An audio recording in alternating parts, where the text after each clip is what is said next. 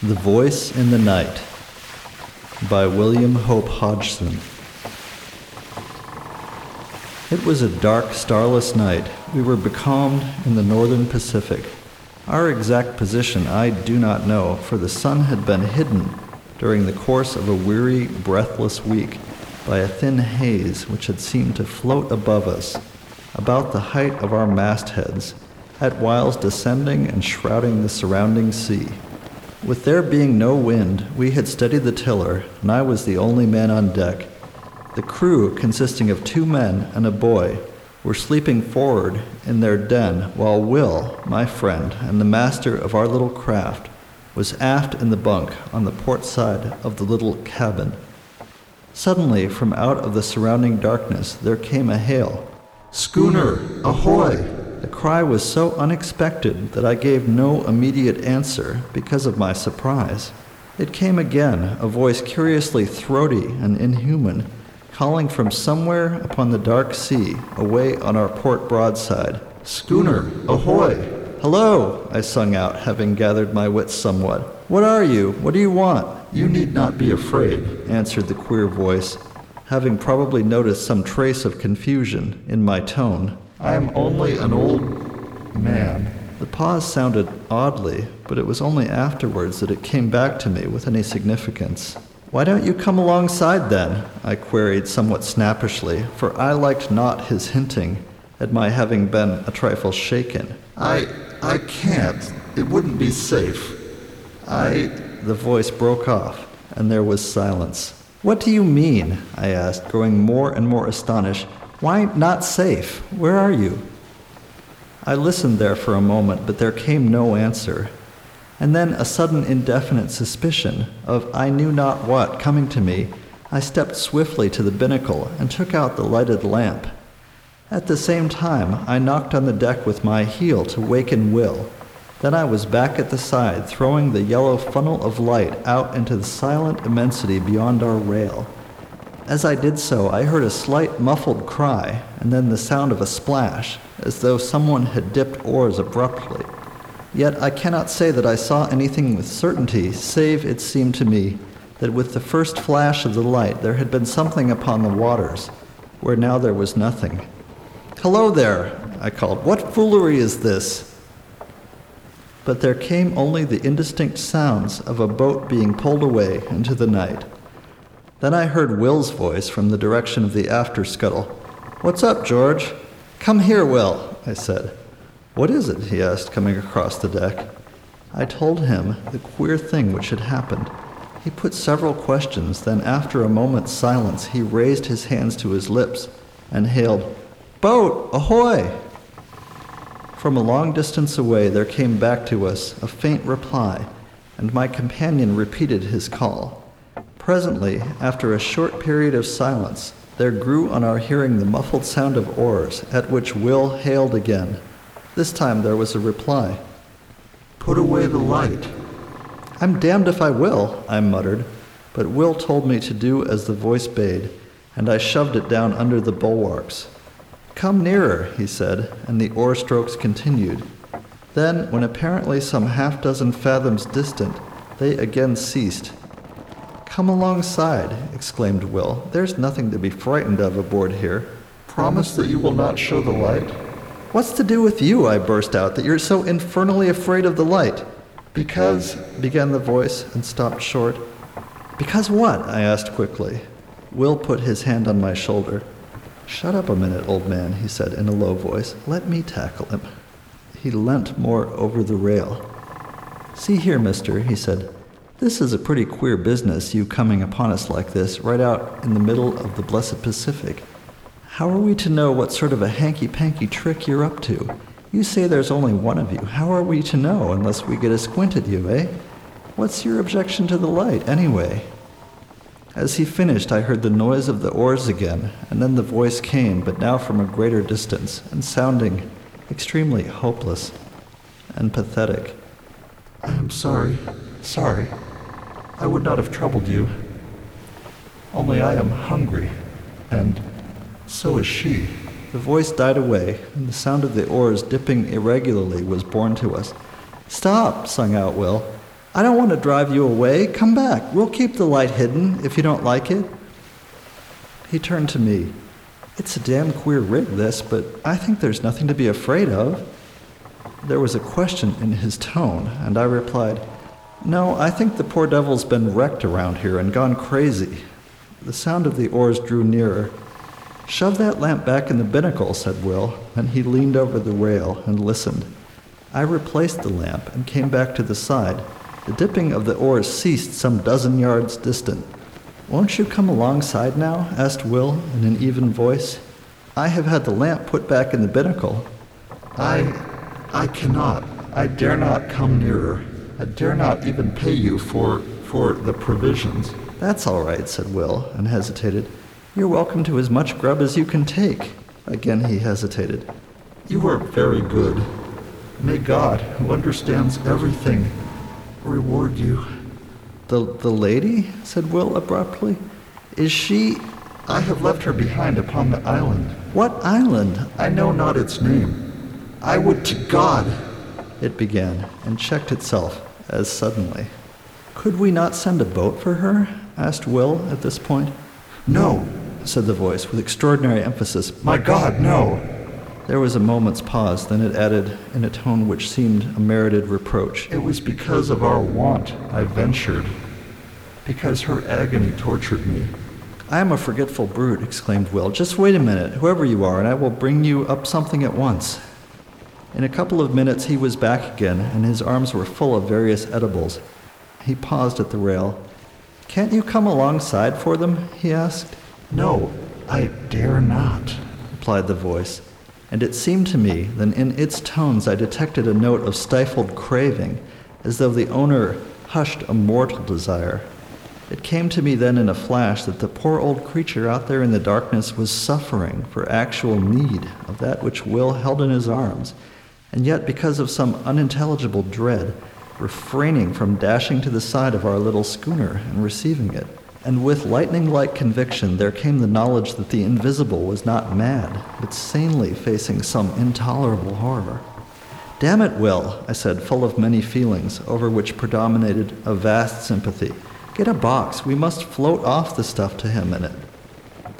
This we did, propelling it away from the vessel out into the darkness by means of a boat hook. In a minute, a slight cry from the invisible came to us, and we knew that he had secured the box. A little later, he called out a farewell to us, and so heartful a blessing that I am sure we were the better for it. Then, without more ado, we heard the ply of oars across the darkness. Pretty soon off, remarked Will, with perhaps just a little sense of injury. Wait, I replied. I think somehow he'll come back. He must have been badly needing that food. And the lady, said Will. For a moment he was silent. Then he continued, it's the queerest thing I've ever tumbled across since I've been fishing. Yes, I said, and fell to pondering. And so the time slipped away, an hour, another, and still Will stayed with me, for the queer adventure had knocked all desire for sleep out of him. The third hour was three parts through when we heard again the sound of oars across the silent ocean. Listen, said Will, a low note of excitement in his voice. He's coming just as I thought, I muttered. The dipping of the oars grew nearer, and I noted that the strokes were firmer and longer. The food had been needed. They came to a stop a little distance off the broadside, and a queer voice came again to us through the darkness. Schooner, ahoy! That you? asked Will. Yes, I left you suddenly, but but there was great need. The lady? questioned Will. The lady is grateful now on earth. She will be more grateful soon in, in heaven. Will began to make some reply in a puzzled voice, but became confused and broke off short. I said nothing. I was wondering at the curious pauses, and apart from my wonder, I was full of a great sympathy. The voice continued We, she and I, have talked as we shared the result of God's tenderness and yours. Will interposed, but without coherence. I beg of you not to, to belittle your deed of Christian charity this night. Be sure that it has not escaped his notice. It stopped, and there was a full minute's silence. Then it came again. We have spoken together upon that which which has befallen us. We had thought to go out without telling any of the terrors which had come into our lives. She is with me in believing that tonight's happenings are under a special ruling, and that it is God's wish that we should tell to you all that we have suffered since, since, Yes? said Will softly. since the sinking of the albatross. Ah! I exclaimed involuntarily. She left Newcastle for Frisco some six months ago and hasn't been heard of since. Yes, but some few degrees to the north of the line she was caught in a terrible storm and dismasted. When the day came, it was found that she was leaking badly, and presently, it falling to a calm, the sailors took to the oars, leaving leaving a young lady, my fiancée, and myself upon the wreck. We were below gathering together a few of our belongings when they left. They were entirely callous through fear. When we came up upon the decks, we saw them only as small shapes, afar off upon the horizon. Yet we did not despair, but set to work and constructed a small raft. Upon this we put such few matters as it would hold, including a quantity of water and some ship's biscuit. Then, the vessel being very deep in the water, we got ourselves onto the raft and pushed off. It was later when I observed that we seemed to be in the way of some tide or current, which bore us from the ship at an angle, so that in the course of three hours by my watch, her hull became invisible to our sight, her broken masts remaining in view for a somewhat longer period. Then, towards evening, it grew misty, and so through the night. The next day we were still encompassed by the mist, the weather remaining quiet. For four days we drifted through this strange haze until upon the evening of the fourth day there grew upon our ears the murmur of breakers at a distance. Gradually it became plainer, and somewhat after midnight it appeared to sound upon either hand at no very great space. The raft was raised upon a swell several times, and then we were in smooth water, and the noise of the breakers was behind. When the morning came, we found that we were in a sort of great lagoon, but of this we noticed little at the time, for close before us, through the enshrouding mist, loomed the hull of a large sailing vessel. With one accord, we fell upon our knees and thanked God, for we thought that here was an end to our perils. We had much to learn. The raft drew near to the ship, and we shouted on them to take us aboard, but none answered. Presently the raft touched against the side of the vessel, and seeing a rope hanging downwards, I seized it and began to climb. Yet I had much ado to make my way up, because of a kind of gray lichenous fungus, which had seized upon the rope and which blotched the side of the ship lividly. I reached the rail and clambered over it onto the deck. Here I saw that the decks were covered in great patches with the gray masses, some of them rising into nodules several feet in height, but at the time I thought less of this matter than of the possibility of there being people aboard the ship. I shouted, but none answered. Then I went to the door below the poop deck. I opened it and peered in. There was a great smell of staleness, so that I knew in a moment that nothing living was within and with the knowledge, I shut the door quickly, for I felt suddenly lonely. I went back to the side where I had scrambled up. My, my sweetheart was still sitting quietly upon the raft. Seeing me look down, she called up to know whether there were any on board of the ship. I replied that the vessel had the appearance of having been long deserted, but that if she would wait a little, I would see whether there were anything in the shape of a ladder by which she could ascend to the deck. Then we would make a search through the vessel together. A little later, on the opposite side of the deck, I found a rope side ladder. This I carried across, and a minute afterwards she was beside me. Together we explored the cabins and apartments in the after part of the ship, but nowhere was there any sign of life. Here and there within the cabins themselves we came across odd patches of that queer fungus, but this, as my sweetheart said, could be cleansed away. In the end, having assured ourselves that the after portion of the vessel was empty, we picked our way to the bows, between the ugly gray nodules of that strange growth, and here we made a further search, which told us that there were indeed none aboard but ourselves. This being now beyond any doubt, we returned to the stern of the ship and proceeded to make ourselves as comfortable as possible. Together we cleared out and cleaned two of the cabins, and after that I made examination whether there was anything eatable in the ship.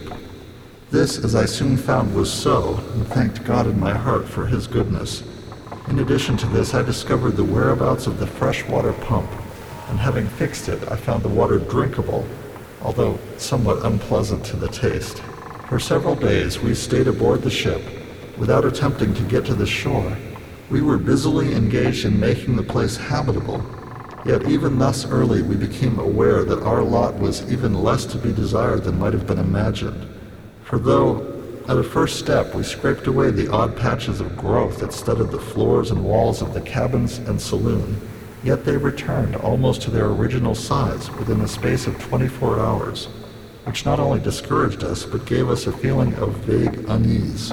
Still, we would not admit ourselves beaten, so set to work afresh and not only scraped away the fungus, but soaked the place where it had been with carbolic, a canful of which I had found in the pantry. Yet by the end of the week, the growth had returned in full strength, and in addition, it had spread to other places, as though our touching it had allowed germs from it to travel elsewhere. On the seventh morning, my sweetheart woke to find a small patch of it growing on her pillow close to her face. At that, she came to me so soon as she could get her garments upon her. I was in the galley at the time, lighting the fire for breakfast. Come here, John, she said, and led me aft.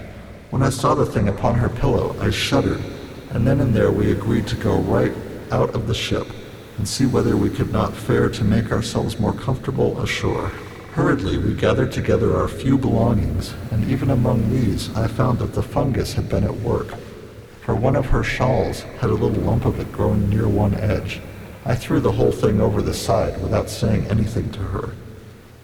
The raft was still alongside, but it was too clumsy to guide, and I lowered down a small boat that hung across the stern, and in this we made our way to the shore.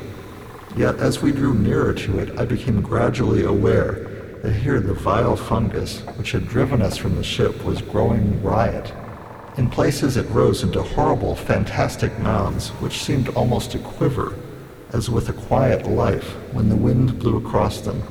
Here and there it took on the forms of vast fingers, and in others it just spread out flat and smooth and treacherous. Odd places it appeared as grotesque, stunted trees, seeming extraordinary, kinked and gnarled, the whole quaking vilely at times. At first, it seemed to us that there was no single portion of the surrounding shore which was not hidden beneath the masses of the hideous lichen. Yet in this I found we were mistaken, for somewhat later, coasting along the shore at a little distance, we descried a smooth white patch of what appeared to be fine sand, and there we landed. It was not sand. What it was I do not know. All that I have observed is that upon it the fungus will not grow, where everywhere else, save where the sand-like earth wanders oddly, pathwise, amid the gray desolation of the lichen, there is nothing but that loathsome grayness. It is difficult to make you understand how cheered we were to find one place that was absolutely free from the growth, and here we deposited our belongings. Then we went back to the ship for such things as it seemed to us that we should need. Among other matters, I managed to bring ashore with me one of the ship's sails, with which I constructed two small tents, which, though exceedingly rough shaped, served the purposes for which they were intended. In these we lived and stored our various necessities, and thus for a matter of some four weeks all went smoothly and without particular unhappiness. Indeed, I may say, with much of it happiness, for, for we were together. It was on the thumb of her right hand that the growth first showed. It was only a small circular spot, much like a little gray mole. My God, how the fear leapt to my heart when she showed me the place. We cleansed it between us, washing it with carbolic and water. In the morning of the following day, she showed her hand to me again. The gray, warty thing had returned. For a little while, we looked at one another in silence. Then, still wordless, we started again to remove it. In the midst of the operation, she spoke suddenly. What's that on the side of your face, dear? Her voice was sharp with anxiety. I put my hand up to feel. There, under your hair by your ear. A little to the front a bit. My finger rested upon the place, and then I knew. Let us get your thumb done first, I said. And she submitted, only because she was afraid to touch me until it was cleansed. I finished washing and disinfecting her thumb, and then she turned to my face. After it was finished, we sat together and talked a while of many things for there had come into our lives sudden, very terrible thoughts. We were all at once afraid of something worse than death. We spoke of loading the boat with provisions and water and making our way out onto the sea, yet we were helpless for many causes, and, and the growth had attacked us already. We decided to stay. God would do with us what was His will. We would wait. A month, two months, three months passed, and the places grew somewhat, and there had come others, yet we fought so strenuously with the fear that its headway was but slow, comparatively speaking. Occasionally we ventured off to the ship for such stores as we needed. There we found that the fungus grew persistently. One of the nodules on the main deck became soon as high as my head. We had now given up all thought or hope of leaving the island we had realized that it would be unallowable to go among healthy humans with the thing from which we were suffering. With this determination and knowledge in our minds, we knew that we should have to husband our food and water, for we did not know at the time but that we should possibly live for many years. This reminds me that I have told you that I am an old man. Judged by years, this is not so, but, but, he broke off, then continued somewhat abruptly. As I was saying, we knew that we should have to use care in the matter of food, but we had no idea then how little food there was left of which to take care. It was a week later that I made the discovery that all the other bread tanks, which I had supposed full, were empty, and that beyond odd tins of vegetables and meat and some other matters, we had nothing on which to depend but the bread in the tank which I had already opened. After learning this, I bestirred myself to do what I could and set to work at fishing in the lagoon, but with no success. At this, I was somewhat inclined to feel desperate, until the thought came to me to try outside the lagoon in the open sea. Here at times I caught odd fish, but so infrequently that they proved of but little help in keeping us from the hunger which threatened. It seemed to me that our deaths were likely to come by hunger and not by the growth of the thing which had seized upon our bodies. We were in this state of mind when the fourth month wore out. Then I made a very horrible discovery. One morning, a little before midday, I came off from the ship with a portion of the biscuits which were left. In the mouth of her tent, I saw my sweetheart sitting eating something. What is it, my dear? I called out as I leapt ashore. Yet on hearing my voice, she seemed confused and turning slyly threw something towards the edge of the little clearing. It fell short, and a vague suspicion having arisen with me, I walked across and picked it up. It was a piece of the gray fungus. As I went to her with it in my hand, she turned deadly pale, then a rose red. I felt strangely dazed and frightened. My dear, my dear, I said, and could say no more. Yet at my words she broke down and cried bitterly. Gradually, as she calmed, I got from her the news that she had tried it the preceding day and, and liked it. I got her to promise on her knees not to touch it again, however great our hunger. After she had promised, she told me that the desire for it had come suddenly, and that until the moment of desire she had experienced nothing towards it but the most extreme repulsion. Later in the day, feeling strangely restless and much shaken with the thing which I had discovered, I made my way along one of the twisted paths formed by the white sand-like substance which led among the fungoid growth. I had once before ventured along there, but not to any great distance.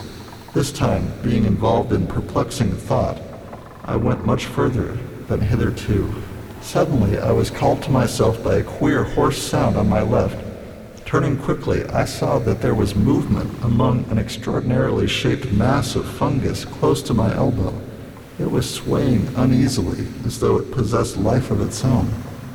Abruptly, as I stared, the thought came to me that the thing had a grotesque resemblance to the figure of a distorted human creature. Even as the fancy flashed into my brain, there was a slight sickening noise of tearing, and I saw that one of the branch-like arms was detaching itself from the surrounding gray masses and coming towards me. The head of the thing, a shapeless gray ball, inclined in my direction. I stood stupidly, and the vile arm brushed across my face. I gave out a frightened cry and ran back a few paces. There was a sweetish taste upon my lips where the thing had touched me. I licked them and was immediately filled with an inhuman desire. I turned and seized a mass of the fungus, then more and more. I was insatiable. In the midst of devouring, the remembrance of the morning's discovery swept into my mazed brain. It was sent by God. I dashed the fragment I held to the ground. Then, utterly wretched and feeling a dreadful guiltiness, I made my way back to the little encampment. I think she knew by some marvelous intuition which love must have given. So soon as she set eyes on me, her quiet sympathy made it easier for me, and I told her of my sudden weakness, yet omitted to mention the extraordinary thing which had gone before. I desired to spare her all unnecessary terror. But for myself, I had added an intolerable knowledge to breed an incessant terror in my brain, for I doubted not, but that I had seen the end of one of those men who had come to the island in the ship in the lagoon, and in that monstrous ending I had seen our own. Thereafter we kept from the abominable food, though the desire for it had entered into our blood. Yet our drear punishment was upon us, for day by day, with monstrous rapidity, the fungi growth took hold of our poor bodies. Nothing we could do would check it materially. And so, and so, we who had been human became, well, it matters less each day. Only, only we have been men and maid. And day by day, the fight is more dreadful to withstand the hunger lust for the terrible lichen. A week ago we ate the last of the biscuit, and since that time I have caught three fish. I was out here fishing tonight when your schooner drifted upon me out of the mist. I hailed you. You know the rest, and may God, out of his great heart, bless you for your goodness to a couple of poor outcast souls. There was the dip of an oar, another. Then the voice came again, and for the last time sounding through the slight surrounding mist, ghostly and mournful. God bless you. Goodbye. Goodbye, we shouted together hoarsely, our hearts full of many emotions. I glanced about me. I became aware that the dawn was upon us. The sun flung a stray beam across the hidden sea, pierced the mist dully, and lit up the receding boat with a gloomy fire. Indistinctly, I saw something nodding between the oars. I thought of a sponge, a great gray nodding sponge. The oars continued to ply. They were gray, as was the boat, and my eyes searched a moment vainly for the conjunction of hand and oars. My gaze flashed back to the the head. It nodded forward as the oars went backwards for the stroke. Then the oars were dipped, the boat shot out of the patch of light, and the, the thing went nodding into the mist.